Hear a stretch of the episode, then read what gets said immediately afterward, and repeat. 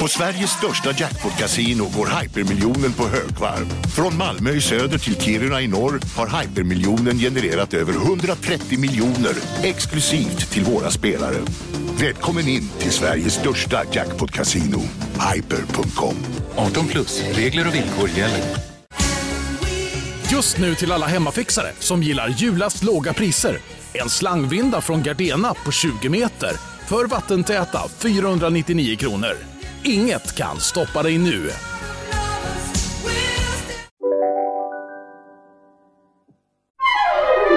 Du lyssnar på en podd från Perfect Day. Berättelsen om historiska fotbollslag i When We're Kings har ofta varit berättelsen om starka karaktärer. Ni vet vilka vi menar. De vi kallar pampar, som med list, karisma, street smartness och ofta skuggiga metoder lyfte sina klubbar till fantastiska höjder. Med bombastiska visioner och som S i förhandlingar blir de ofta älskade och mytologiserade av fans och omvärld.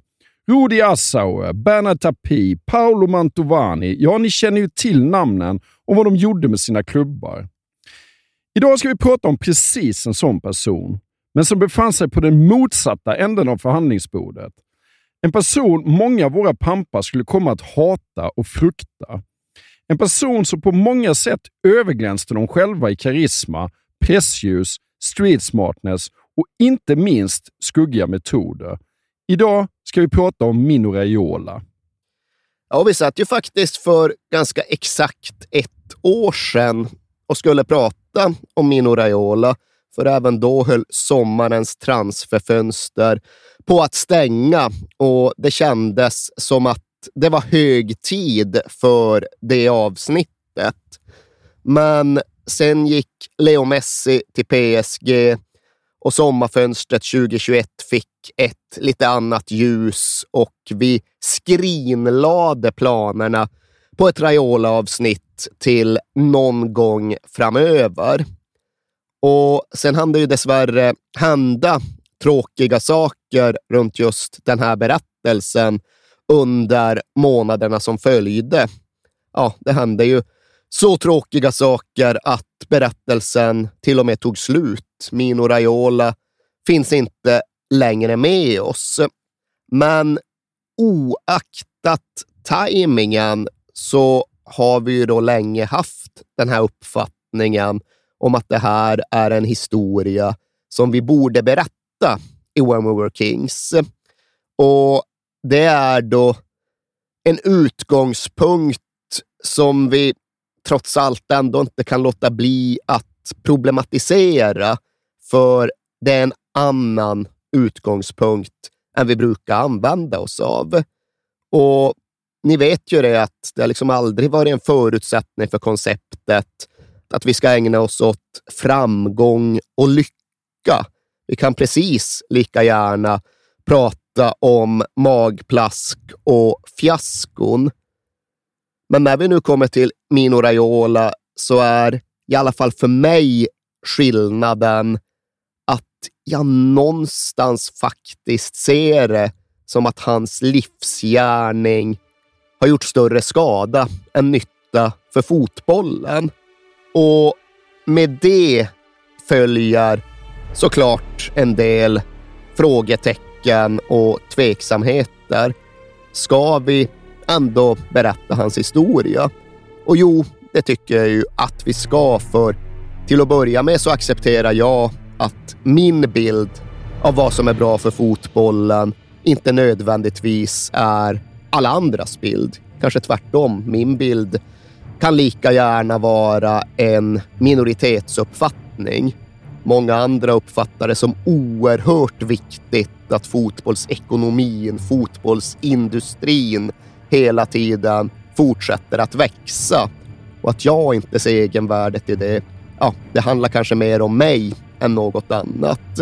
Så jag accepterar att Mino Raiola själv, att många runt honom, att eh, en massa människor ute i världen tycker att han har gjort bra saker för fotbollssporten. Och sen är det ju också så att oavsett din hållning i frågan kan du i alla fall inte blunda för att han har förändrat fotbollssporten. Han har förändrat den så kallade fotbollsindustrin. Han har varit en makthavare. Han har varit en vägvisare. Han har varit en banbrytare och en innovatör. Och med det sagt och redovisat så är det väl dags att sluta brasklappa sig och istället helt enkelt börja berätta.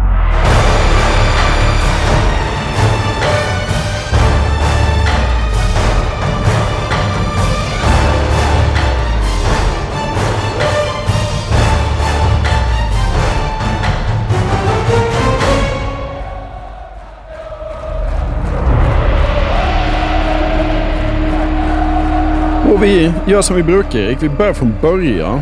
Och Ja. den börjar 1967. Den 6 november 1967 i något som heter då Nocera Inferiore i Salerno-provinsen nere i södra Italien. För då föds såklart Mino Raiola. Även om han föds lite för tidigt, lite prematurt. Inte på något kritiskt sätt, men tydligen ändå på ett sätt som innebar att ja, men, förlossningen blev lite mer dramatisk och själva gossebarnets utseende omedelbart efter förlossningen var kanske lite annorlunda än vad släkten var van vid att det skulle vara. Och detta, att den nyfödda var lite tillknycklad och lite mindre och kanske lite slemmigare än vad som varit fallet med hans syskon. Att det ska då ha fått hans pappa Mario att gnugga ögonen och därefter utbrista här på, ja, men, ja, jag kan inte fatta det. Vad är det, vad, vad är det du inte förstår? Ja, men att han är så ful. liksom folket runt omkring och de bara, ja men sluta nu, det är liksom nyfödd, prematur, det är liksom, de ser ut så här. Det är liksom, försök inte med mig, liksom, låtsas inte här nu. Det här är det fulaste barnet jag någonsin sett. Det är det fulaste barnet i världen. Ja. Och detta var, som ni kanske gissar, en familj som värdesatte rak ärlighet. Ja. Och ibland kanske de värdesatte det lite väl högt och prioriterade det lite för mycket. Han sa väl själv också att jag var världens fulaste barn. Ja, det föddes. måste han Ja. väl ha ganska liksom, dålig koll på. Ja. Det är väl sånt han har fått höra från Ja, Han andra. kanske såg bilder på sig som nyfödd. Men gissningsvis är det då pappa Mario som har cementerat den här uppfattningen, gjort det från en åsikt till ett faktum. Så var det, punkt. och familjen Raiola, eller familjen Raiola, eh, det där är också ett vägval där det tydligen går att svänga både höger och vänster. Kan väl försöka bena ut det direkt så att vi därefter är bekväma med det hela. Om jag fattar saken rätt så är det vedertagna uttalet nere i Salerno-provinsen just Raiola. Ja. Men i och med att släkt och familj kom att röra på sig, att de kom att leva sina liv i andra delen av, delar av världen, så kom det att ske en förskjutning med åren. För i Nederländerna, där just den här grenen av Raiola-släkten hamnade, ja, där lästes deras namn Raiola. Ja. Och själva verkade de inte tycka att det där var världens viktigaste kamp att nöta på med, utan de accepterade själva att jaha, är det så vi heter här i det nya landet så är det väl så vi får lov att heta. Så de började med tiden att själva använda uttalet Raiola. Och nu för tiden så är det så jag har hört Mino Raiola referera till sig själv. Ja. Det är liksom så Zlatan Ibrahimovic pratar om sin kära agent. Så ska vi tycka att vi ja, men lite på inrådan då av dem själva använder uttalet Raiola framöver. Det tror jag lyssnarna faktiskt skulle uppskatta också. Så det tror jag tror de skulle heta sig annars om vi satt så Raiola. Ja, jag låter dig vara lyssnarnas företrädare. Är nog det, ja. När vi då fortsätter prata vidare om familjen Raiola som själva kom från ett samhälle som hette Angri, några mil norr om Salerno. Nella piana del fiume Sarno, immediatamente a ridosso dell'area vesuviana, sorge Angri, il cui territorio si estende dalla base dei Monti Lattari al cuore della Valle del Sarno, in una delle zone più fertili d'Italia. Det här är väldigt nära Amalfikusten och bara liksom när du uttalar namnen Salerno, Amalfi, Angri. Det låter väl ganska inbjudande. ja. Men det finns då en motbild om ja, men den här ganska, jag ska inte säga grå, men ganska liksom vardagligt nedgångna lilla staden Angri. För självaste nobelpristagaren Paolo Sorrentino har faktiskt skrivit om Angri i en av sina böcker och låtit en av sina romankaraktärer beskriva det lilla samhället. Och då skriver Sorrentino om citat, en stad belägen på den tunna gränsen mellan schimpans och människa. Det är, Det låter inget vidare. det är inte nödvändigtvis idyllen som Sorrentino då beskriver. Och mycket av grejen med Angri är tydligen att det är tättbefolkat som själva satan. Det finns liksom ingenstans att ta vägen och vända sig för att få lite andrum, för att slippa Mario Raiola stå och skrika sanningar i ditt vänsteröra, utan allting är hela tiden väldigt tätt in på dig. En väldigt intensiv liten stad mellan Salerno och Neapel. Ja, det ligger rätt nära Neapel Ja, det, absolut. Ja. Det är liksom nästan i liksom stor Neapels, eh, inom stor Neapels dragningskraft eh, på något sätt. Ja, när du beskriver det så, så kan man ju faktiskt förstå att familjen Raiola bestämmer sig för att röra på sig. Ja, även om det såklart finns andra sätt att beskriva både samhälle och närområde också. Inte minst Tramonti, just bredvid Angri, har ju då världens allra högsta ratio av pizzabagare. Och det är i för en gammal uppgift, jag vet inte fan om den fortfarande håller. Men förut ska det ha varit så, och det var ju på det sättet av en anledning. För där, i just den trakten, där växer världens bästa tomater. Ja. Under en ganska betydande tid så utgick typ 85 procent av den globala produktionen av skalade tomater just därifrån. Och därtill så kunde de framställa helt fantastisk så fior di latte mozzarella. Men tro det eller ej, så var ju då inte familjen Raiola inblandad i pizzabageriet så länge de bodde hemma. Han var bilmekaniker, pappa. Exakt. Mamman Annunziata var hemmafru och farsan Mario var då bilmeck. Och som sagt, det går att bygga upp en ganska behaglig bild av livet i Salerno i mitten av 1960-talet.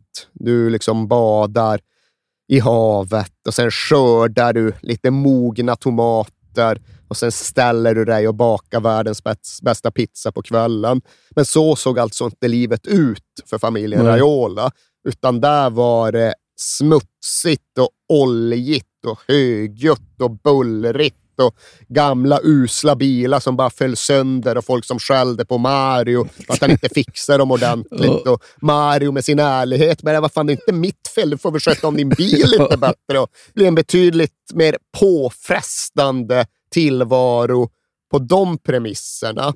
Och det var väl rätt och slätt då detta som fick familjen att bestämma sig för att söka lyckan någon annanstans strax efter att världens genom tiderna fulaste unge hade fötts. Ja. Och Det var ju såklart också ganska knapert, ganska i södra Italien på 1960-talet och många var ju de som sökte sig ut i världen. Många Inte minst hade... i Sverige också. Ja, Ja. Inte, ja, egentligen över hela norra Europa Ja. och sen finns såklart hela emigrationen till USA lite tidigare också. Men familjen Raiola hade ju föregångare i sina egna led. Det fanns en farbror som redan hade packat sin Alfa Romeo och tagit både pick och pack och kört hela vägen upp till Nederländerna, mer specifikt till Harlem, där han hade börjat bygga upp ett nytt liv för både sig själv och sin familj och för den delen även hela sin stora släkt. Och det här var en stor släkt där man stod nära varandra. Farmor Raiola, Maria, hon ska ha haft 40 barnbarn. Och har man 40 barnbarn, då sväller släkten ganska snabbt.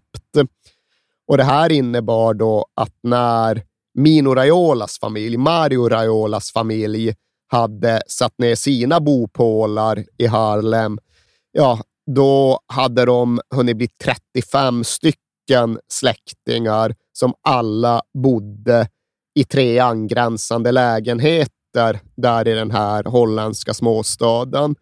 Och i den här fastigheten, där det då fanns tre lägenheter, 35 Raiolas och för den delen även en italiensk restaurang. Ja, där ska det verkligen ha varit ja, men det italienska exillivet som du tänker dig i klichén. Det var liksom salamis från taket och stuvningar som stod och puttrade och pizzor som slussades in i ugnar och ett jäkla chatter. Det låter rätt underbart. Ja. Ja, och det just har Mino Raiola ofta refererat tillbaka till som den lyckligaste tiden i mitt liv. Ja. För det här är ju de, ja, men hans första minnen egentligen, Ja. de allra tidigaste åren. 1970-talet hade precis börjat.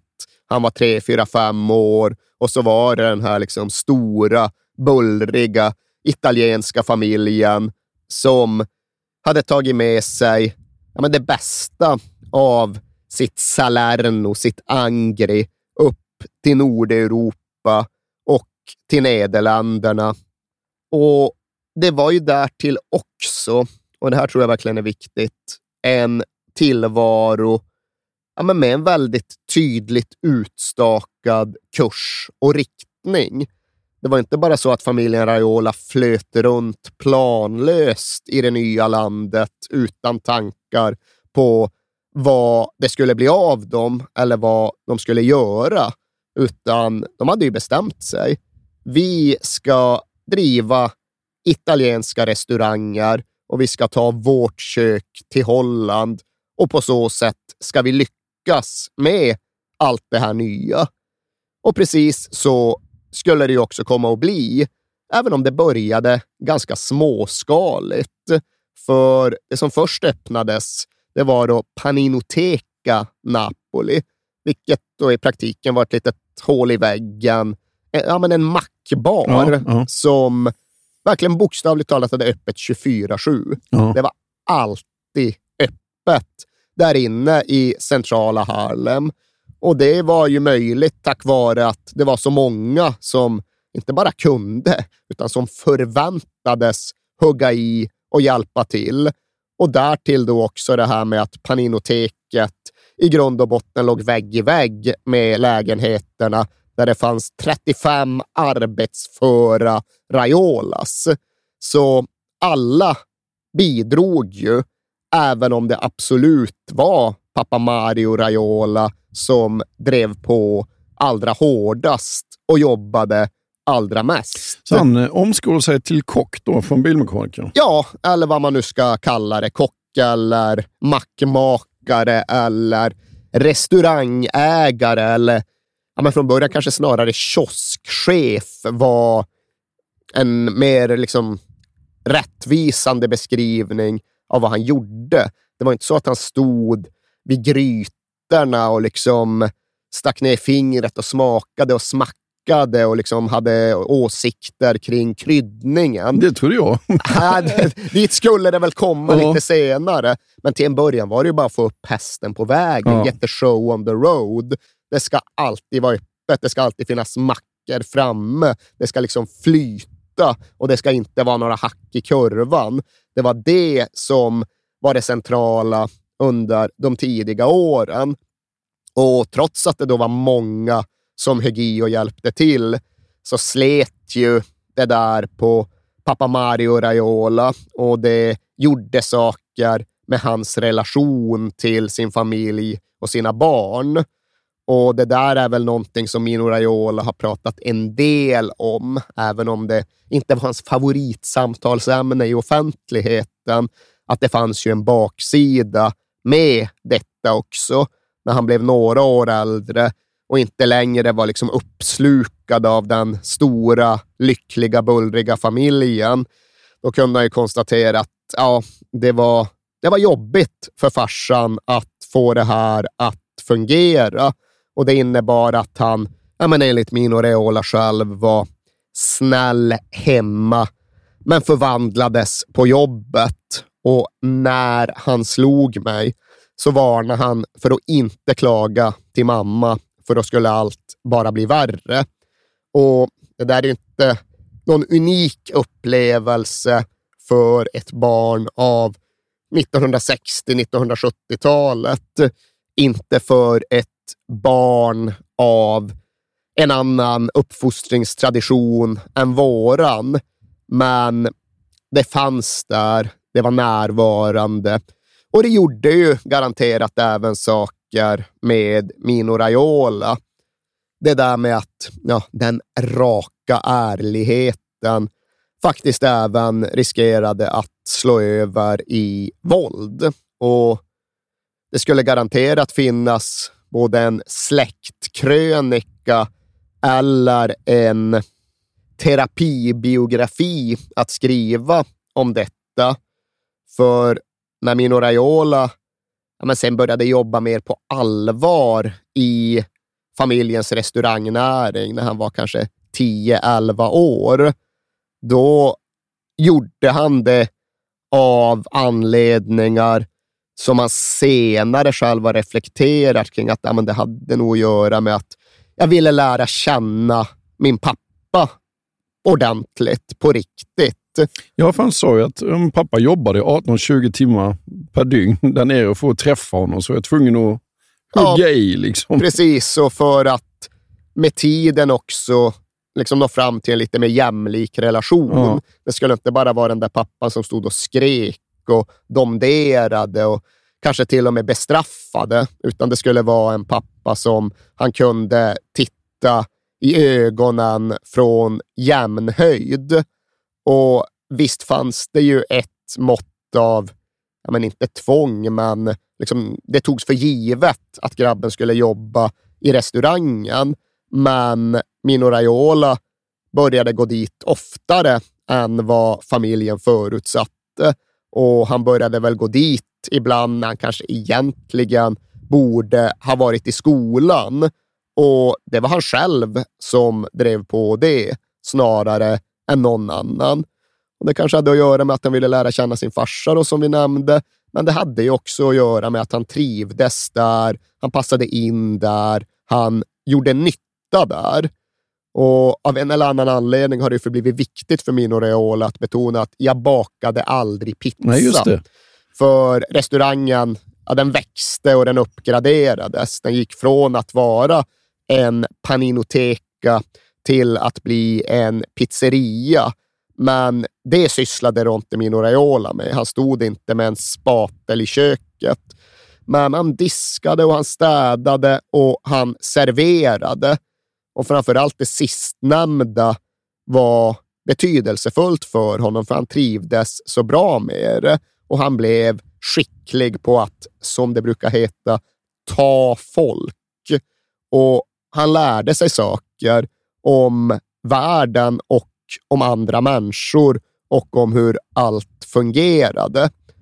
Och ofta kommer att återberätta en och samma anekdot som då satte sig så djupt i honom. Och den utgick från att det en dag när restaurangen hade blivit ännu lite större och ännu lite snofsigare, hade blivit ett ganska fint ställe i Harlem, så snubblade det in någon sorts lodis från gatan utanför. Och ja, men vid första anblicken så framstod det som helt självklart att men, han har ju bara gått fel. Liksom. Han har ingenting här att göra. Han fattar inte vart han har hamnat och begriper inte att det här är en ganska exklusiv och dyr meny. Men när Mino Raiola gick fram till honom för att ja, men, försöka snacka ut honom från finkrogen, ja, då svarade den här sjaviga typen med att peka på menyn och beställa in en flaska Sassicaia. Och detta är då ett av världens dyraste viner. Och jag betackar mig för alla Martin Åslund-invändningar runt detta. Det är så här Mino Raiola beskriver situationen och vinet. Kanske inte heter Sassicaia, det kanske inte är så jävla dyrt, men Nej. fint vin. Man kan inte tänka sig att den här uteliga luffaren ska veta vad det är, Nej. än mindre beställa och betala för det. Så Mino Raiola fick ju bryderier och kände att han behövde gå till sin farsa och stämma av att, ja, men, hur ska vi göra här egentligen? Och då säger pappan någonting som enligt Mino Raiola själv förändrade livet för grabben. Ja, men vet du Mino, det finns två sorters kunder. Jaha, okej. Vilka är det då? Jo, det är kunderna och kunderna. Eh, ja, jag fattar inte. Det, det är väl samma sak? Ja, jo, exakt. Ja. Det är det jag försöker berätta för dig. Och sen utvecklade pappa Raiola sin poäng utifrån själva situationen. Okej, vi pratar om den här herren där. Han har beställt Sasikaya. Han vet alltså vad det är. Ja, då kan jag garantera dig en sak. Jag slår vad om att det där är en väldigt rik affärsman som har insett att när du väl har tillräckligt mycket pengar och tillräckligt mycket makt över ditt eget liv, ja, då har du råd att klä dig hur fan du vill. Och följden på kort sikt här blev ju att gubben vid bordet fick sitt vin, drack sitt vin och betalade för sitt vin. Ja. Men på lite längre sikt så kom det ju att ja, men göra Mino Raiola till en man som aldrig dömer efter utseende. För gör du det, då riskerar du att underskatta människor. Och ja, Det här var ju något Mino Raiola tog med sig, både när han själv såg på andra, men som han också utnyttjade när det kom till hur andra såg på honom. Det gjorde han ju verkligen. Det gjorde han verkligen. Och, ja, det fanns en, ett tankesätt, det fanns en metodik bakom. Och när han pratade om den så sa han det att ja, men, det är bara de som behöver bevisa någonting som har slips. För det är de som tycker att de måste låta kläderna tala för dem. Jag behöver inga kläder att tala för mig. Jag kan prata för min egen sak. Ja. Det är väl det här, döm inte hunden efter håren.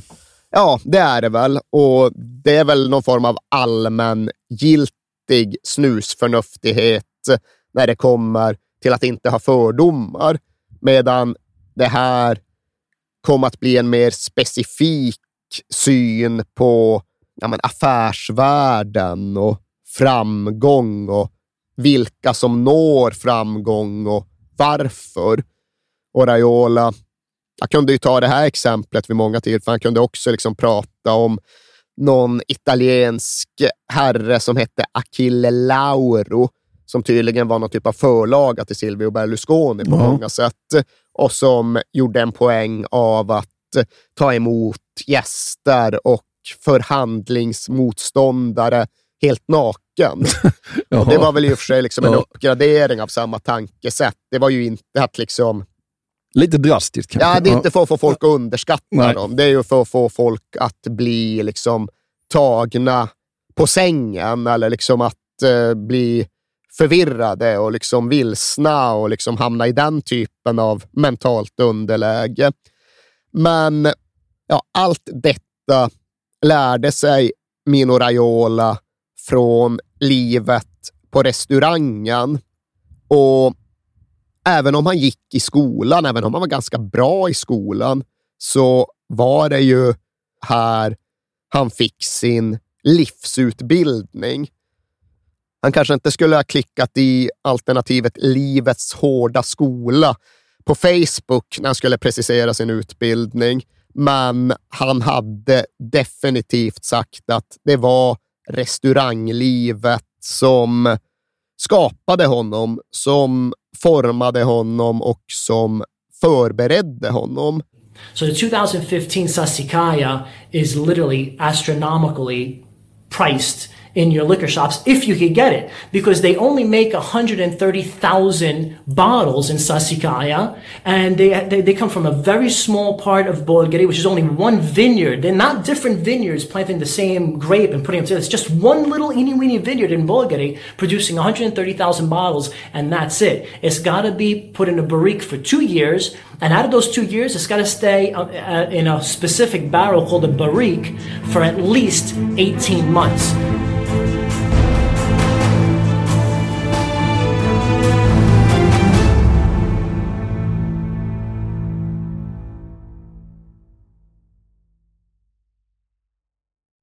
Jag vill inleda med att säga att det är garanterad jackpot på 13 miljoner på Stryktipset. Och fy fasen. Ja, visst. Skulle du behöva 13 miljoner eller? Ja, det skulle jag verkligen. Men vi måste säga först att vi är ju sponsrade av Stryktipset. Ett spel från Svenska Spel, Sport och Casino för dig över 18 år. Yes, och stödlinjen.se finns där för dig om du har problem med ditt spelande. Nej, men 13 miljoner ja. jackpot på Stryktipset, det är ju inte fel. Nej, då är det faktiskt dags att ladda en rejäl rad här känns det mm -hmm. så. Vet du vad som inte heller är fel? Nej. Födelsedagsfirandet och alla härliga mm. historier vi får in. Exakt, mm. för vi är ju mitt inne i Stryktipsets 90-årsfirande som vi firar med att läsa upp fantastiska historier från våra lyssnare yes. som skickar in dem till kings at perfectdaymedia.se. Precis, bomba på nu. Det är åtta månader kvar på det här firandet, så att, eh, vi kör nu. Mycket stryktipshistorier vill vi ha mm. och i dagens har vi fått från Peter som skriver så här. Hej på er och tack för en helt otrolig podcast. Den har räddat mina veckor i snart fyra år. Tack så mycket Peter. Min historia är ganska färsk, men den om när det vände på stopptid gav kanske inte de största pengarna, men känslan i mig består. Jag spelar ofta för lite mindre pengar på Stryket, följer fotbollen men långt ifrån en nörd. Och allt såg väldigt bra ut senast, förutom på min etta på Manchester United mot Brentford. Mm -hmm. var, ändå väldigt, eh, var ändå väldigt nöjd med hur resten satt. Men på stopptid satte min nya favoritspelare, skotten McTominay, två mål och vändningen fullbordades. 64 rader blev 12 000 kronor. Tack för en bra podd. Det är podd. otroligt. Ja. Tack för en bra historia Peter. Ja, och som man älskar Scott McTominay. Gör man inte det? Ja, det gör man faktiskt. Han liksom kommer in i straffområdet jävligt bra faktiskt. Mm. Vi säger stort tack till våra vänner på Stryktipset. Tack.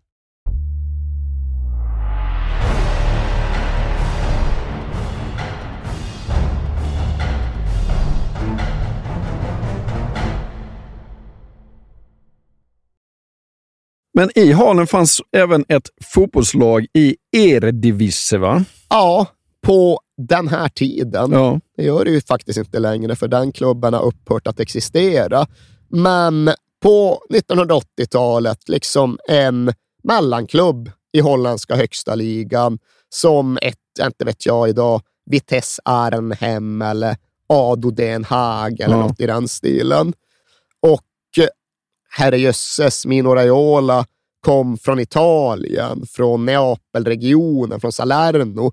Det är klart att fotbollen var lika självklar i hans liv och hans familj som de där grytorna som puttrade och pizzorna som bakades. Fotbollen fanns alltid med.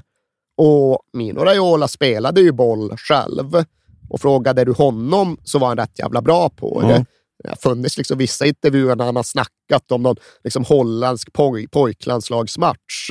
Men Vad det har varit för match har ingen riktigt kunnat, kunnat vederlägga. Så oklart om han var jättebra eller inte. Men om inte annat så hade han en förmåga för att identifiera talang och begåvning. Han tyckte själv att han kunde se bland sina lagkamrater vilka som hade en chans att lyckas och vilka som faktiskt inte hade det, trots att de kanske var 14-årsstjärnor. Och ja, dels menar han att det beror på hans förträffliga fotbollsöga och det kan finnas sanning i det.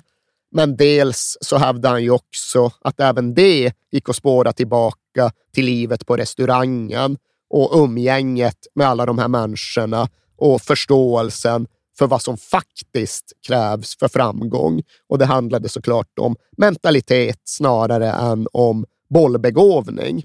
Men ja, den här övertygelsen om att han själv förstod fotboll, både på kollektiv och individuell nivå.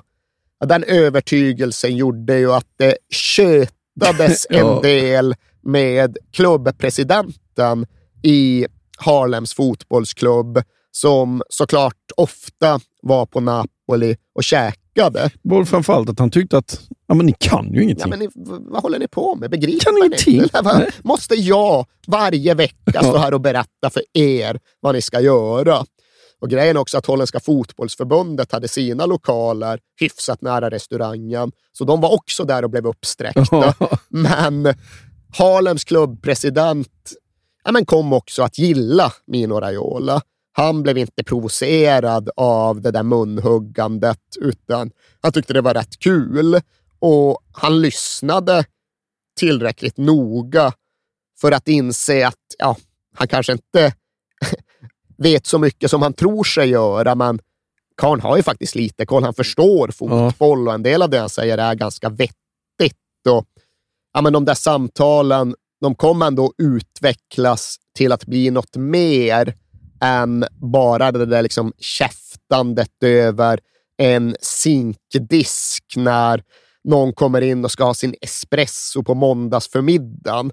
Det var liksom inte bara, men herrejösses, peta striken och köpa en ny, utan det blev liksom riktiga samtal. Mm. och Klubbpresident och servitör kom att bli någon typ av vänner.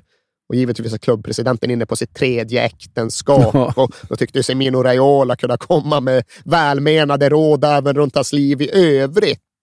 Men detta, deras relation kombinerat med då den här McDonalds-dealen och platsen i Harlems handelskammare. Detta medförde att det inte var så uppåt väggarna konstigt när Harlems klubbpresident faktiskt bjöd in Mino Raiola till verksamheten. För det har ibland liksom porträtterats på ett sätt som gör det helt obegripligt i historien om Mino Raiola. Det har hetat att ja, men han stod där på restaurangen, serverade, slängde käft och sa att han kunde fotboll bättre än klubbfolket. Och vips, över bordet en dimmig tisdagsförmiddag, ja, då sa bara presidenten ja men du får väl göra det bättre själv då du som vet allt. Ja. Och så var Mino Raiola sportchef för Harlem. Och så var det ju Nej. inte, utan det där byggdes upp över tid. Och till en början så var liksom Mino Raiolas åtagande i fotbollsklubben att eh, ta hand om ett ungdomslag och därefter ungdomsverksamheten i lite mer paraplyartad form och därefter då sportchef ja. för A-laget. Jag läste teknisk direktör, men det kanske är samma som det sportchef. Det är samma sak ja. i grunden. Ja. Det är bara liksom två olika termer. Ja. Men det var ju hastigt. Det var plötsligt, det var lustigt. Det är ju ganska sällsynt att en, vad var han då, 20-21-åring utan egentlig branscherfarenhet blir sportchef för en klubb i högsta ligan. Men det är inte totalt obegripligt Nej. som det ibland har framställts som. Men här börjar vi ju närma oss det liv som Mino Raiola senare skulle komma att leva. För anledningen till att han ändå fick den här befordran, den här uppgraderingen till sportchef det var i allt väsentligt att han hade gått till klubbpresidenten med ett koncept som faktiskt hade potential att förändra framtiden för den här fotbollsklubben. Det var inte så att han liksom hade fått ett så oerhört vägvinnande 4-5-1-spel på plats i ett ungdomslag, utan det var ju snarare juridiska kryphål som var Mino Raiolas väg in i fotbollsaristokratin. Och det man ska känna till här och nu, det är då att den holländska transfermarknaden på 1980-talet styrdes enligt en märklig, föråldrad och förutbestämd ersättningsmodell. Just det. Det var till att börja med i praktiken så att spelarna ja, men mer eller mindre ägdes av förbundet. Att lite som det är i MLS idag, att snarare än att det är de enskilda klubbarna som äger spelarna, så är det liksom förbundet som genom licensen har rätt att säga bu eller bä eller att sanktionera transfers och på vilka premisser. Och Det fanns då en matrix som bestämde vad en övergång skulle kosta. Det var inte så att Ajax åkte till Harlem och förhandlade när de hade identifierat en skicklig 18-åring, utan de åkte till Harlem och aktiverade en försäljning enligt förutbestämda principer. Okej, okay, det här är en 18-åring som har gjort så här många matcher i högsta ligan, som har så här många ungdomslandskamper, som har tillbringat så här många år i den här ungdomsverksamheten.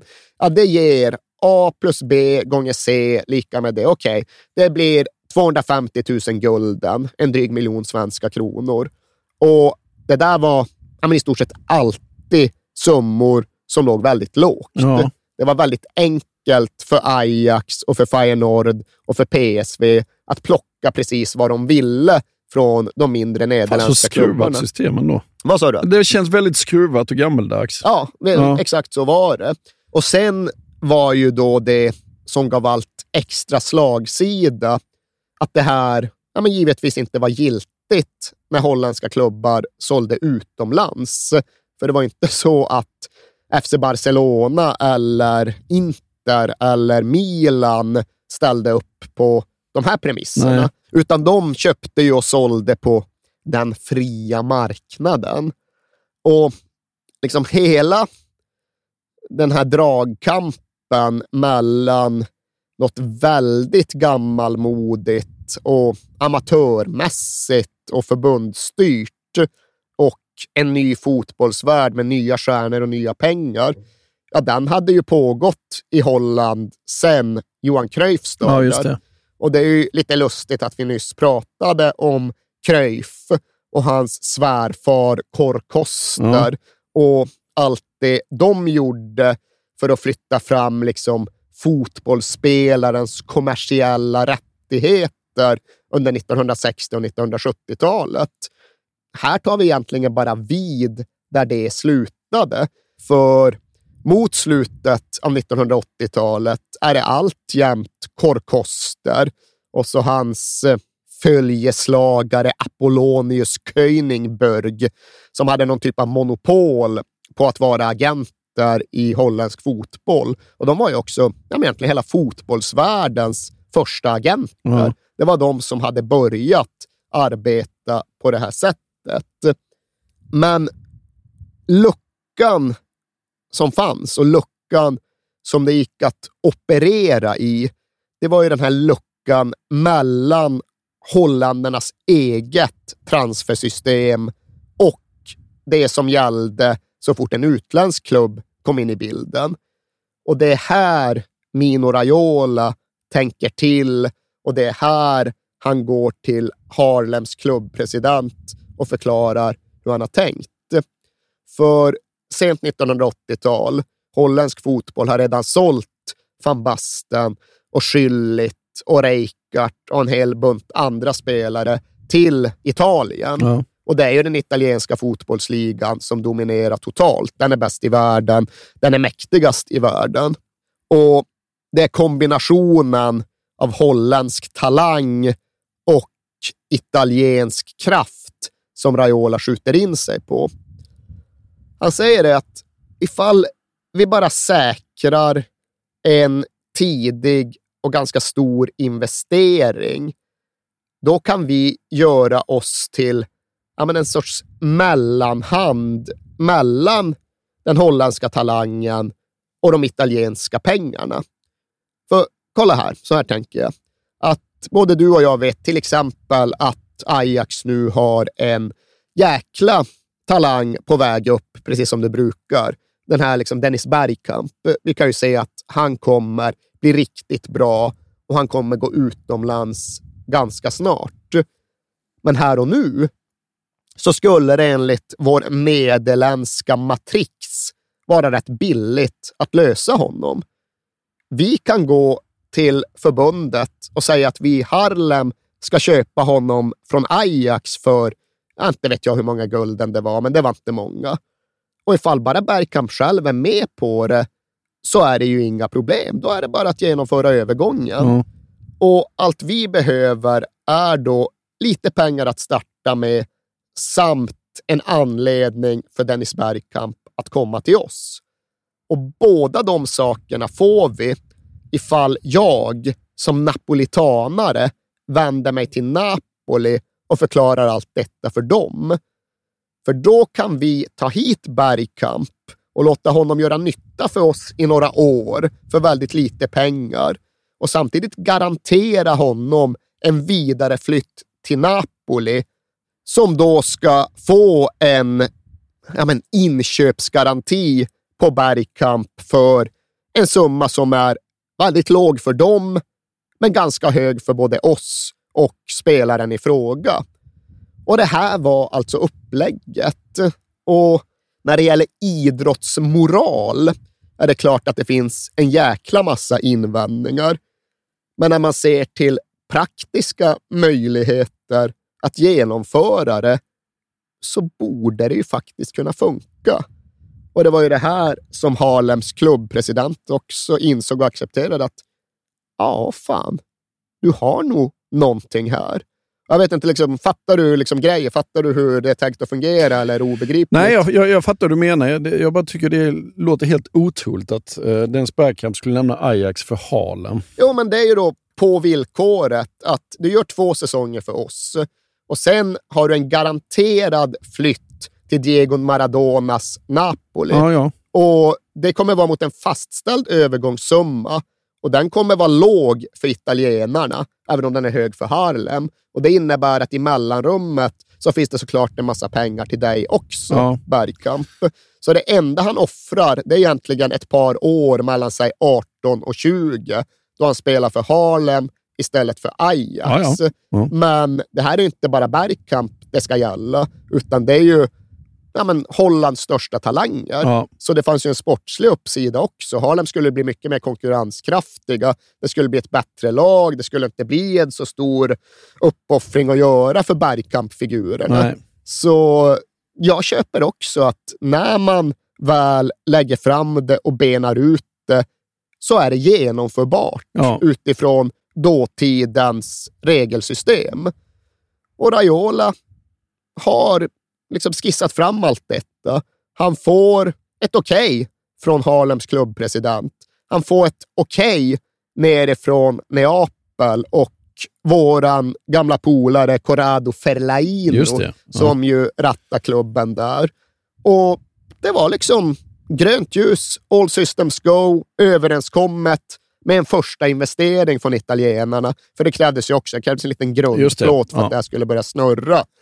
Och precis när då sen allt skulle sjösättas, ja då ångrade sig Ferlaino och Napoli. Aha. För det här är väl, tror jag, säsongen 1990-91. Ja. Det är lite rörigt det, det är lite. kring vissa storstjärnor ja. och sådär. Och det där är ju ett jätte, jättehårt slag för Mino Raiola. För till att börja med så ja, faller ju hela hans förträffliga upplägg. Ja. Vad fan, han hade knäckt koden och så blir det inget av det. Och därtill så känner han ju sig så jäkla sviken och bedragen av Ferlaino. Och det blir ännu värre för att han liksom uppfattar, det är ju en av hans egna liksom, ja, ja. napolitanare emellan. Och så händer detta. Men det skulle ju visa sig att Raiola var ju inte en sådan som lät sig knäckas av en motgång. Det var inte då så att han liksom backade in i hörnet och tackade för sig, utan då blev han ju bara revanschlysten och jobbade ännu hårdare och tänkte efter ännu mer. Och så satte han allt på nästa häst istället. Och okej, okay, nu skulle det väl inte bli något med hans eh, förträffligt eh, genomtänkta upplägg för att vända hela den holländska fotbollen över ända. Men han visste ju samtidigt att eh, systemet fanns kvar. Kryphålen var där. Skevheten mellan den holländska och den internationella transfermarknaden bestod och där fanns det business att göra och pengar att tjäna. Och under hela hans eh, krattande för den här Napoli-grejen, ja, då hade han ju haft samtal med Dennis Bergkamp såklart, för ja. det var liksom kronjuvelen. Och han var inte... Han, han hade kunnat tänka sig detta. Ja, ja det är ja. det som sägs i alla fall. Ja, det är det som Raiola alltid hävdade. Och Bergkamp hade ju då en representant, en företrädare, en agent som heter Rob Jansen. Och han är väl för svenska främst känd som Henke Larsson. Ja, ja, precis. Exakt. Kan man inte kalla honom lite sån här Börje, Hollands Börje? Lite? Den första stora. Ja, jag tror att då, då tillskriver man honom mer karisma och liksom en större personlighet. ja, okay. kanske, jag tror det då det är Kåre Koster ja. som är Hollands ja, Börje Lantz. Ja. Rob Jansen var ju en liksom ganska korrekt och pålitlig figur som jag ska inte säga att han liksom höll sig i mittfåran, men han var inte yvig Nej. som en Börje eller en Kåre Koster eller för den delen en Mino Raiola. Men i det här sammanhanget så är ju Rob Jansen framför allt då personen som blir Mino Raiolas väg in i Mino Raiolas brygga till agentverksamheten. Mm. För nu har han bränt sig lite grann och väljer att kliva av som sportchef för Harlem. Ja, när det inte blev något med hans liksom, Nobelpristagaridé, då hade han inte riktigt visionerna kvar för det. Nej. I synnerhet inte när liksom lockropen från spelarmarknaden var så höga och så tydliga. Här var det ju guldrush ifall man bara begrep det. Och det gjorde Raiola och det gjorde även Rob Jansen. Och här går ju versionerna lite isär, vems idé som var vems och vilka tankar som var vilka. Men med Rob Jansen som centralfigur så kommer det att ske en utveckling där ja, men den holländska spelarföreningen, alltså spelarfacket VVCS, låter grunda en typ av underbolag som i praktiken var till för att sälja spelarna utomlands. Och det underbolaget, ja, det drevs då av agenter främst av Rob Jansen.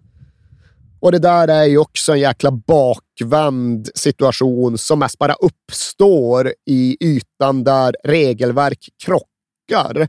Men det leder i alla fall till att ja, men det börjar säljas holländska spelare utomlands i en aldrig tidigare skådad takt. Liksom 1990-talet, alltså det säljs så många holländare så att det ja. saknar nästan motstycke mycket. Och det är nya tider, det är gyllene tider och mitt i allt står då Rob Jansen. Och bredvid honom, nedanför honom, står även ja, men hans nya partner, eller kanske snarare medhjälpare, Mino Raiola. Han jobbade rätt mycket som tolk också va? Det var ju det som var, tror jag, hans officiella titel ja. under de första åren i agentbranschen. Han benämndes som tolk, men var väl mycket en allmän fixare. Ja, ja. Och det blev ju snabbt tydligt att han var ja, men, optimerad för dessa roller. För fixa och trixa, ja, det kunde han. Och tolk, det var han svårslagen som. För han var ju så jäkla begåvad på så många sätt, inte minst språkligt. Han hade lätt för att lära och kunde själv gå igenom sådär att ja, men engelska, det lärde jag mig tidigt av liksom Disney-filmerna som inte var dubbade på nederländsk tv. Mm. Och tyska, ja, men det är enkelt för en holländare. Spanska, lätt för en italienare. Och ganska snabbt så plockade han även upp portugisiska, bara för att han kände att det måste jag kunna när jag ska förhandla med Brasilien. Ja. Så helt plötsligt så pratade Maino Raiola sju språk. Eller Ja, han måste vara en jävla språkbegåvning Ja, också. men naturligtvis. Liksom, liksom sju språk, ja, det pratar fan inte många om. Nej. Han själv, äh, åtta säger han själv. För jag pratar napoletanska också, som såklart är något annat än Ja, men italienska. sen pratar han väl tjeckiska också, påstår han. Ja, det är väl i, i, liksom mindre klart Ja. huruvida han verkligen kommunicerar bra på det språket. Men han kan säkert ta sig fram, Ja. för han kunde ta sig fram. Han kunde förflytta både sig själv och eh, berg som stod i vägen för överenskommelser och övergångar. Och för Rob Jansen var det här såklart en enorm tillgång när flyttlassen skulle gå mot främst Italien. Men det fanns också någonting i att det var uppenbart att killen egentligen var för bra Ja. för att begränsas. Hans ambitioner var om inte annat för stora.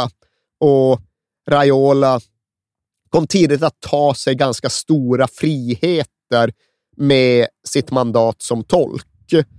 Och Det kunde ju vara liksom dråpliga och obetydliga saker. Rob Jansen kan till exempel berätta storyn om hur han själv och hela hans delegation någon gång kom ner till Italien för att sy ihop en övergång. Och de fick klamma ihop sig fem pers i ett litet jäkla hotellrum precis vid hissen. Medan tolken, Mino Raiola, han sov själv i bröllopssviten och ingen kunde riktigt förstå hur det hade gått till. Nej. Men det kunde väl vara hänt. För Rob Jansen skulle det komma att bli ett betydligt större problem att Mino Raiola men började kringgå honom. Kanske rent utav underminera honom. För ja, men det skulle snabbt visa sig att det här var inte två män som jobbade med varandra, utan de jobbade snarare mot varandra. Och jag tror väl uppriktigt sagt att det var ganska oundvikligt att det skulle bli på det sättet. Ja. För ja, men vi kan väl exemplifiera med den första stora övergången som de två gjorde på pappret tillsammans, men i praktiken var och en för sig. Och då pratar jag om när den holländska landslagsyttern Brian Roy skulle flytta från Ajax till Italien. Och, ja, du minns väl Brian Roy, hoppas jag. Det gör jag absolut. Vad minns du? Nej, men bra kantspringare. Mm, Ja, det är... ungefär så. ja, det är alltså, jag ska inte säga att han är Hollands Matthew Letizier nu för tiden, men det finns även här, liksom, ja, hur fan ska man prata om Brian Roy idag? För han var ju den fotbollsspelaren han var, liksom sevärd, irrationell, vägvinnande ytter, men nu, alltså, han tycks verkligen ha blivit spritt språngande galen. Jaha. Ja, du han liksom dömdes ju till fängelse häromsistens i Holland för hans, liksom, ja, det alltså, för det som i grunden var olika konspirationsteorier under pandemin, men som sen spårade ut i så att han liksom började liksom uppmana till att eh, ja, men den holländska premiärministern skulle mördas. Liksom. Han höll på att elda på. Ja, ja, men alltså upp, maximerat på Ja. något sätt. Kan tycka just att det var problematiskt med Letizier som höll på att ifrågasätta massakrerna i Ukraina och sådär. Men Ja. Brian Roy mer eller mindre liksom stod på någon jävla märklig typ av barrikad och ja, men uppmanade till politikermord. Ja, liksom. ja, och ja, dömdes till fängelse som konsekvens. Men ja, det är nu. Det är svårt att prata om Brian Roy utan att överhuvudtaget nämna det. Men det enda jag vet om var en fin ytter. nej, det, det är inte ett avsnitt. Nej, Det är det. nej.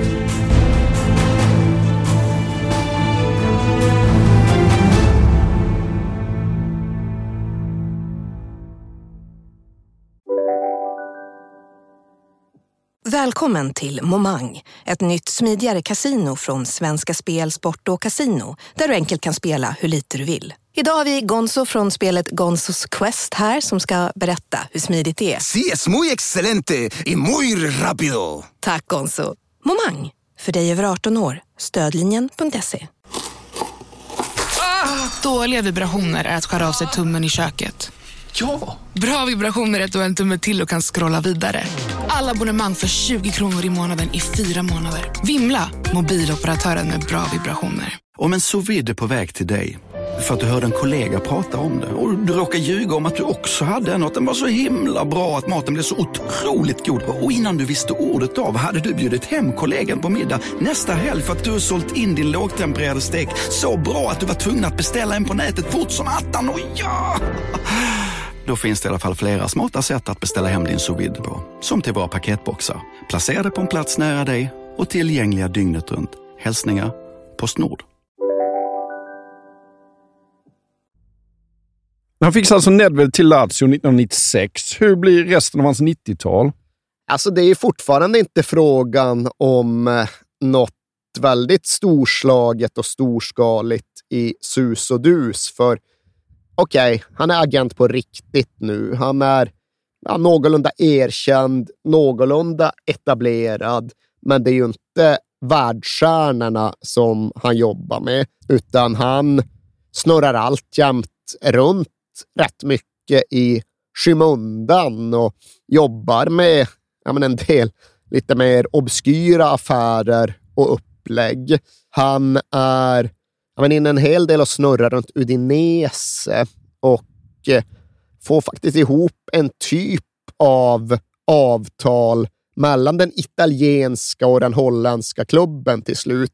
Det är någon egendomlig urvattnad typ av farmardeal mellan Udinese och De Graafschap som säkert hade berättigat ett avsnitt ifall vi utgick från Holland. Då hade vi kunnat göra ett avsnitt om De Graafschap mm. 97, 98 eller vad det nu var frågan om. Mm. För det var mycket märkligt som hände där. Men det går också att hitta en episod som återberättas ganska ofta i just Nederländerna och som förstärker förklaringen av hur Raiola håller på att bygga sin framgång. För 1998 fanns det en, en väldigt ordinär spelare som heter Rodi Turpain som inte fick plats i Ajax, ja, inte var bra ja. nog, utan då skulle flytta till just De Graafschap. Och Raiola satt väl i någon mån på dubbla stolar redan här, uh för han var inblandad i De Graafschaps verksamhet och han skulle samtidigt företräda Rodi Turpain. Men ja, även om nu stolarna var dubbla så var det faktiskt ingen tvekan om, vilket, inga tvivel om var Raiola egentligen la sin betydande kroppsvikt. För när han sätter sig i ett möte med De Graafschaps ordförande så, så är det hårda bandage som gäller. För erbjudandet presenteras för Roddy Turpine och han känner själv att fan, det där var ju riktigt bra. Här har liksom agenten krattat för alltså det här är mer än vad jag tjänade i Ajax. Ja. Otroligt. Ja, men vad fan, ge mig pennan så skriver jag på. Men innan han hinner liksom förverkliga den reflexen så tar Mino Raiola honom i armen. Ja, upp, upp och stå. Ja, nu går vi. Vi drar. Och det Graffers vad, vad, vad händer nu då? Ja, men snälla någon. Har du ens brytt dig om att kolla upp vad den här killen tjänade i Ajax? Det du kommer med nu, alltså det är inte ett seriöst erbjudande. Nej, det, det här är inte värt det. Vi går. Och, nej, vänta, vänta, vänta, vänta. Och den där liksom, väldigt klassisk, ganska liksom grundläggande bluffpokerteknik ja. ska då ha fungerat alldeles förträffligt. För sen går det 20 minuter och därefter har Raiola fått ihop ett avtal som Roddy Turpine fortfarande lutar sig mot idag. Ja. För han blev ju ingen betydande fotbollsspelare. Han fick ingen betydande fotbollskarriär. Nej. När det här kontraktet väl var färdigspelat, ja, då slutade han spela fotboll för att satsa på sitt civila liv istället. Och det kunde han göra eftersom att Raiola hade fixat ett kontrakt som tryggade honom ekonomiskt för resten av livet. Ja. Det gav honom möjligheten att sluta spela när han var typ 25-26 och hade på något sätt gjort honom finansiellt oberoende trots att han var en medioker dussinspelare. Och även här är det ju så att ja, vid något tillfälle så blev ju de Graafschaps ordförande förbannad för att han uppfattade att han faktiskt hade blivit blåst. Ja. Och då var det inte så mycket mer Mino Raiola i de Graafschap, men han sket väl i de Graafschap. Ja. Ifall de någon gång behövde honom skulle de komma tillbaka. Men det viktiga här är ju att Roddy Turpines historia spreds över fotbollsvärlden. Ja. Liksom inte nog med Marciano Vink, har ni hört den här då? Och när snacket går i omklädningsrum, då blir det Ja, självgenererande. det tror fan att man vill ha honom som agent. Ja, ifall man är en Han spelare. säkrar min framtid och är en sån här halvdan spelare. Liksom. Ja, vad ska han då kunna göra med mig som faktiskt är bra på riktigt? Ja. Liksom? För ja, det var ju inte avtal med halvdanna eredivisie-spelare som Mino Raiola ville ägna sig åt. Han ville upp till stjärnorna. Han ville upp till toppen. Och det är väl egentligen först i början av det nya årtusendet, början av 2000-talet, som han verkligen når dit. Och den första milstolpen han når, den grejen som jag kanske skänker honom mer personlig tillfredsställelse än något annat, i alla fall fram till den punkten, det är ju att Luciano Moggi från Juventus ringer honom under säsongen 2000-2001 för att börja förhöra sig om möjligheterna att varva Pavel Nedved. Det här är ju faktiskt en av mina favorithistorier runt Raiola. Ja, varför är det här så speciellt? då? Du kan ju dra den. Nej, men jag, det det är bättre du drar den. Du gör det mycket bättre. Nej, men det är just det liksom att nu ställs han mot en motståndare som är minst lika listig, minst lika eh, eh, ful i kanterna, eh, som representerar det största som finns. Ja, men nu är han uppe i, liksom, nu är det titelmatch. Ja. Liksom. Nu är det mesta bältet som ändå finns inom räckhåll. Och du ska åka till bortaplan Ja, och möta ska- det värsta du kan göra. Vad gör han? Alltså, till att börja med så finns ju för historien som eh, ja, men är helt central för att liksom förstå den emotionella laddningen i detta. Och Luciano Moggi, ja, men han hade ju då tagit mästarbältet. Han hade blivit kungen av transfermarknaden med tiden. Men han hade inte alltid varit störst. Han hade också varit en pretendent bland andra. Och så var det alltjämt när Mino Raiola först försökte ta sig in i branschen. Då var Luciano Moggi sportchef för Torino. Just det. Och det var ju inte ingenting, men det var inte heller kungakröningen. Och det innebar ju att Mino Raiola ändå tyckte att det var rimligt att söka upp Luciano Moggi. De kanske inte utgick från samma nivå, men det här var liksom inte en oåtkomlig person utom räckhåll som det var helt hopplöst att ens få till ett möte med. Liksom Mino Raiola, ja, det här är våren 1992. Det är liksom Brian Roy ska flytta på sig. Han är ändå inblandad i en hel del runt holländska toppspelare. Så nog tusan borde det ligga i Torinos sportchefs eget intresse att etablera en kontakt här. Och den 28 april 1992 så har Mino Raiola bokat in ett möte med Luciano Moggi. Och datumet är fastställt för att det här var faktiskt dagen innan ja, deras respektive klubbar skulle spela Uefa-cupfinal mot varandra. Torino mötte Ajax och Raiola var på många sätt sedd som en Ajax-man i det här läget. Men okej, mötet är inbokat och klart. Klockan 11 den 28 april 1992. Då ska Mino Raiola träffa Luciano Moggio. för honom var det liksom inte något överdrivet stort på förhand. Det är ett möte med en sportchef bland andra sportchefsmöten. Men så kommer han dit som en plikttrogen holländare, som han själv säger, klockan 10.45 i god tid. Och det är inte några röda mattor som rullas ut för honom, utan det är en blasé ointresserad sekreterare som mest bara viftar in honom i någon typ av väntrum som finns där på Torinos kansli. Och det beskriver Raiola ofta själv, både målande och underhållande. Det är, liksom, ja, det är 25 pers som liksom sitter där och väntar på en taxi eller som Ja. sitter där och väntar på ett läkarbesök. Eller äh, kanske inte ett läkarbesök, det kan inte vara för alla röker. Det är helt tjockt av cigarettrök där och han undrar bara vilka är alla dessa människor?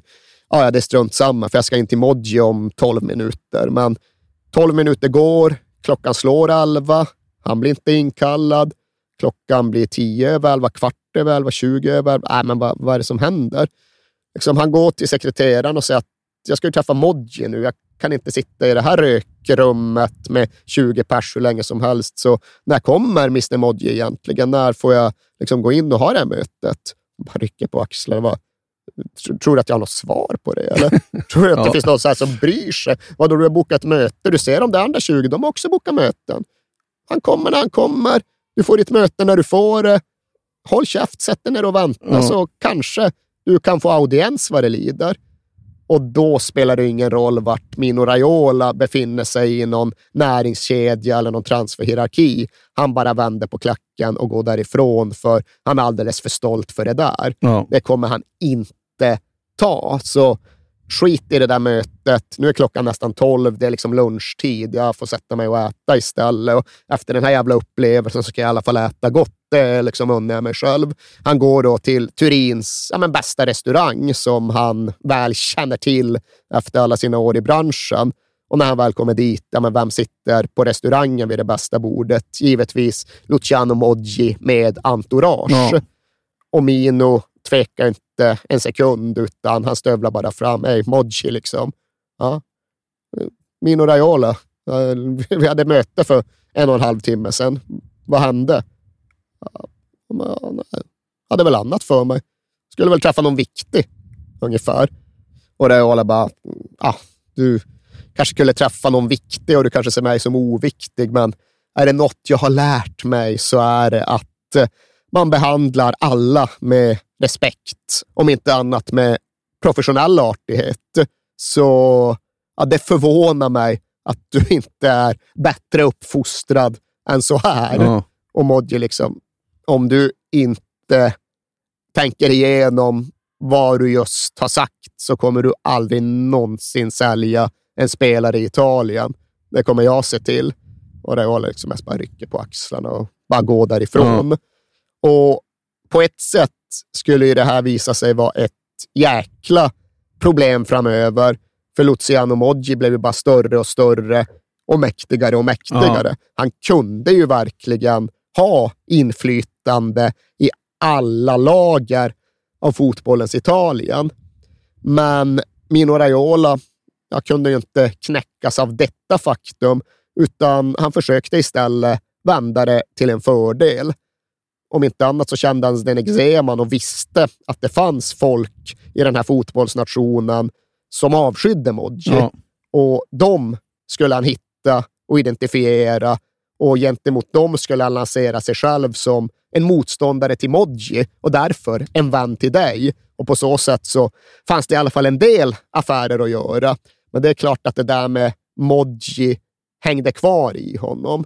Och även om han struntade i småhandlaren Rob Jansen så gick det nog inte många dagar då Raiola inte tänkte på Luciano Moggi. Och det var ju just den där liksom malande, envisa tanken att ja, han sa att jag aldrig skulle få göra affärer i Italien. En dag, en dag, då är det han som kommer att vända sig till mig. Då är det han som kommer krypande. Då är det han som kommer be. För en dag kommer han behöva någonting av mig. Och det är återigen den där grundprincipen som man alltid återvänder till. Det spelar ingen roll vilka fiender du gör dig bland klubbfolket. Spelarna. Du måste ha de bästa spelarna, för det är då du får makten i det här gamet. Och nu hade han ju plötsligt, ja, men för första gången, faktiskt en spelare uppe i den riktiga aristokratin. Pavel Nedved, nyckelspelare i Lazios scudetto-lag. Och nu kanske det var dags för honom att röra på sig, för det började ju knaka i Lazios Craniotti-fogar. Ja. Och i det läget ringer Luciano Moggi till Mino Raiola. Och då kan man ju tänka sig att ja, nu jäklar ska det statueras exempel och dras upp gamla oförrätter och nu ska det för den delen fäktas tupp. Men så som den här kommunikationen beskrivs så var den ju i mångt och mycket ja, men huvudsakligen professionell. Ja. Och även om Mino Raiola hade drivits av den där förödmjukelsen så är det frågan om Luciano Moggi ens kom ihåg Ja, om ja, vi ja. ska riktigt Nej. ärliga. Det, han förödmjukade rätt många. Exakt. Och om inte annat så liksom leddes väl det i någon form av bevis med tanke på nästa led i detta. För ja, de kom då överens om att eh, de skulle ha ett möte om möjligheterna för Juventus att värva Pavel Nedved och de skulle ha det på alltså Coverciano, förbundets anläggning utanför Florens. Och ja, det skulle vara klockan 12 nästkommande dag eller något. Så den. Ja, liksom bestämt, färdigt, inte mer med det. Men eh, innan de la på luren för det här liksom logistiksamtalet, då kände ändå Raiola att ja, man han var tvungen att antyda något i alla fall. Sen bara, ja, har du en klocka? Vadå? Ja, men äger du en klocka? Vad va, va, är du oartig nu eller vad är det du menar? Ja, men jag kommer att vara på plats för det här mötet klockan 11.50. Men om du inte kommer klockan 12.10, ja då går jag. Och från den minuten så kommer priset ni behöver betala för Pavel Nedved vara det dubbla. Jaha, okej. ja, ja. Tror du Modje kom klockan 12? Nej. Det gjorde han inte. Nej. 12.10, då reste sig Mino Raiola och gick. Och det var första kapitlet i den här förhandlingsmatchen. Och det får mig ju någonstans att tro att det vette fan om Modji just kom ihåg det där med Raiola. Det vette fan om han visste liksom den symboliska tyngden i den där mötestiden. För om man hade gjort det hade han verkligen kört samma grej en gång till? Nej. Ja, det- I och för sig, Modji, det kanske han hade. Det, det är ju, han är ju förkastlig, men han är ju cool också. Det går inte... Ja. Nej, det, det går absolut att göra avsnitt om Luciano Moggi och hans Juventus-era Ja. också. Men ja, i och med detta så framstår det som att liksom, övergången är avblåst. För ja, Raiola hade ju då bestämt sig att så han av sig igen, då dubblar jag priset. Han hörde typ inte av sig Nej. igen. Och istället tycktes det bli så att Pavel Nedved skulle förlänga med Lazio och bli kvar, trots att den klubb, klubben höll på att rämna. För Craniotti-slantarna var ju slut. Ja. Och isberget kom obönhörligen närmare. Och Raiola försökte få Pavel Nedved att inse att du måste flytta. Liksom, det är över i Lazio. Men Nedved ville inte. Han trivdes jättebra i klubben. Han var liksom uppskattad. Han hade precis ja, men den sportsliga situationen han mådde bra av. Och därtill hade han bildat familj och liksom både fru och barn trivdes jättebra i Rom. Så ja, pengar. Ja, det är inte det allra viktigaste för mig. Det finns annat som är viktigare. Ja, men alltså, de kommer behöva sänka din lön. Ja. Ja, Okej då, jag har fått jättehög lön. Jag klarar mig på lite lägre lön. Ja. Och Raiola sliter i sitt hår. Säg inte så, Pavel. Men trots detta så kommer ju Nedved och Craniotti överens och Raiola tvingas liksom än en gång gå mot sin egen instinkt då han ja, men syr ihop det nya avtalet. Och det Craniotti säger till Nedved, ja, men jag måste sänka din lön nu, men när jag har fått grejer på bana igen, ja, då kommer jag kompensera det i efterhand. Och Nedved liksom rycker på axeln. Ja, ja, visst, jag litar på dig. Och det vore kanon om det blir ännu högre lön framöver, men nu går det här jättebra. Och allt är överenskommet och klart. Det ska signeras det nya avtalet och både Pavel Nedved själv och hans familj är själaglada. Ja. perfekt. Vi är kvar i vårt drömliv och hans fru skaffar fram någon speciell guldpenna som då ska användas vid signeringen. Det här är liksom en milstolpe i deras gemensamma liv. Det är liksom vigselring och så är det guldpennan som gör att de kan bo kvar i Rom. Men så som Mino Raiola sen berättar historien så är misstaget som Kranjotti gör att han inte tar hela det här avtalet i mål själv. Utan istället gör han som en annan Tjeckigori, att han lämnar över det absolut sista, det formella, till sonen som också är inblandad och driver Lazio och liksom inser att liksom det emotionella, det sentimentala, det kommer kosta oss, det kommer hålla oss tillbaka. Vi måste gå en annan väg för att överleva som ägare för den här klubben.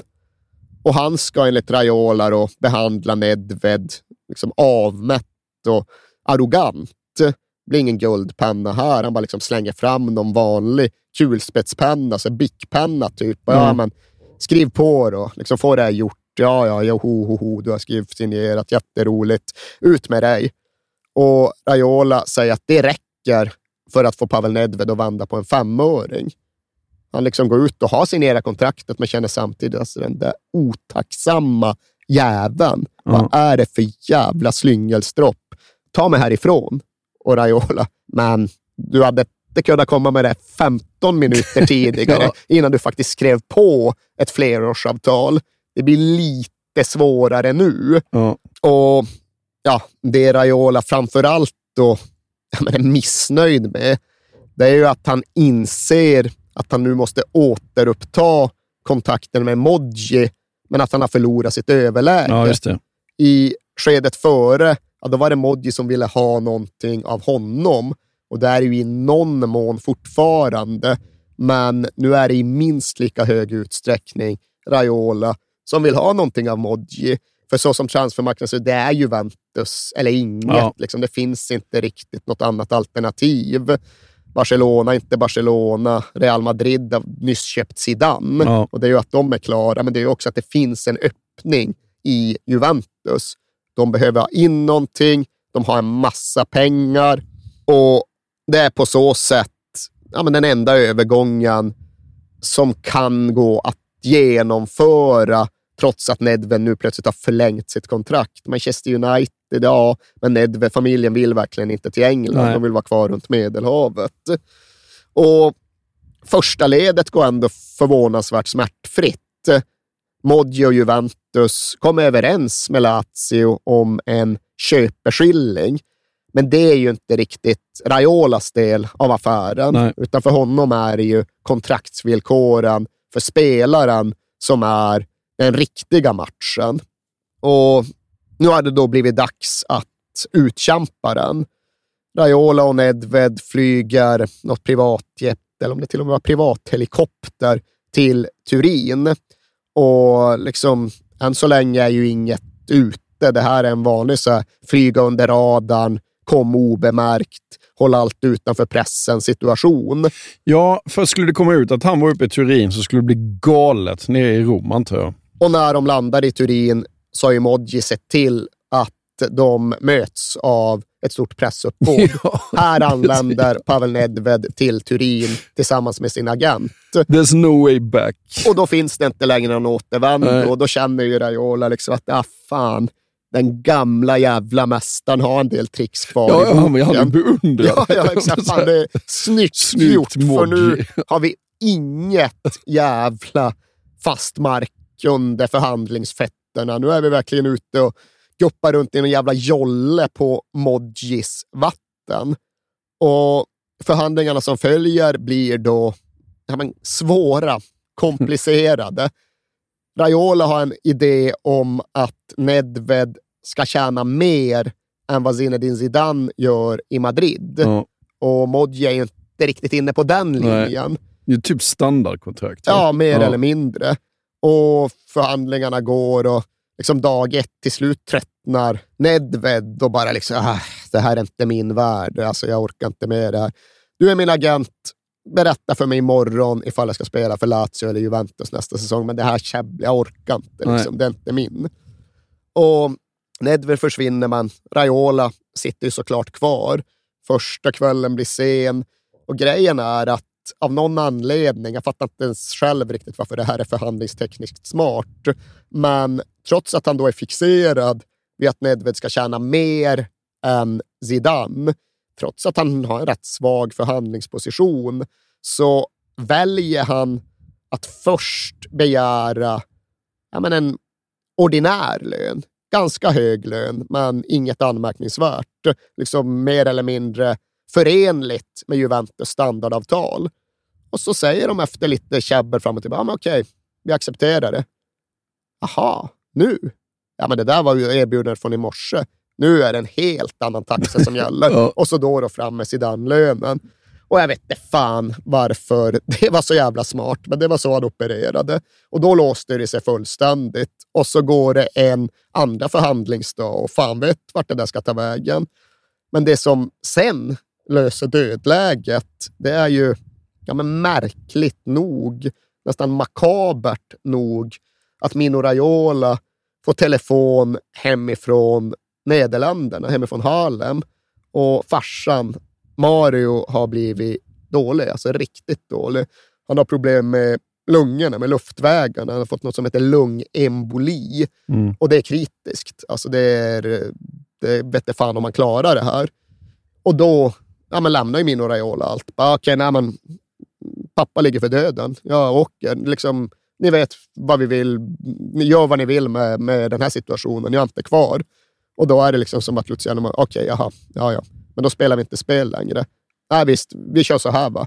Ja, ja visst, vi kör så där. Mm. Klart på två minuter. Ja. För att det någonstans är, ja, men nu är det på riktigt. Ja. Nu är det inte längre just en tuppfäktning och ett förhandlingsspel, utan nu kom livet emellan. Ja. Och ja, då fanns det någon typ av italiensk överenskommelse om att ja, men då är det slut på teatern. Ja.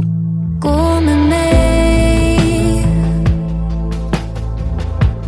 Bakom skuggor ser du solen Och när du tvivlar ser du modet? I mina ögon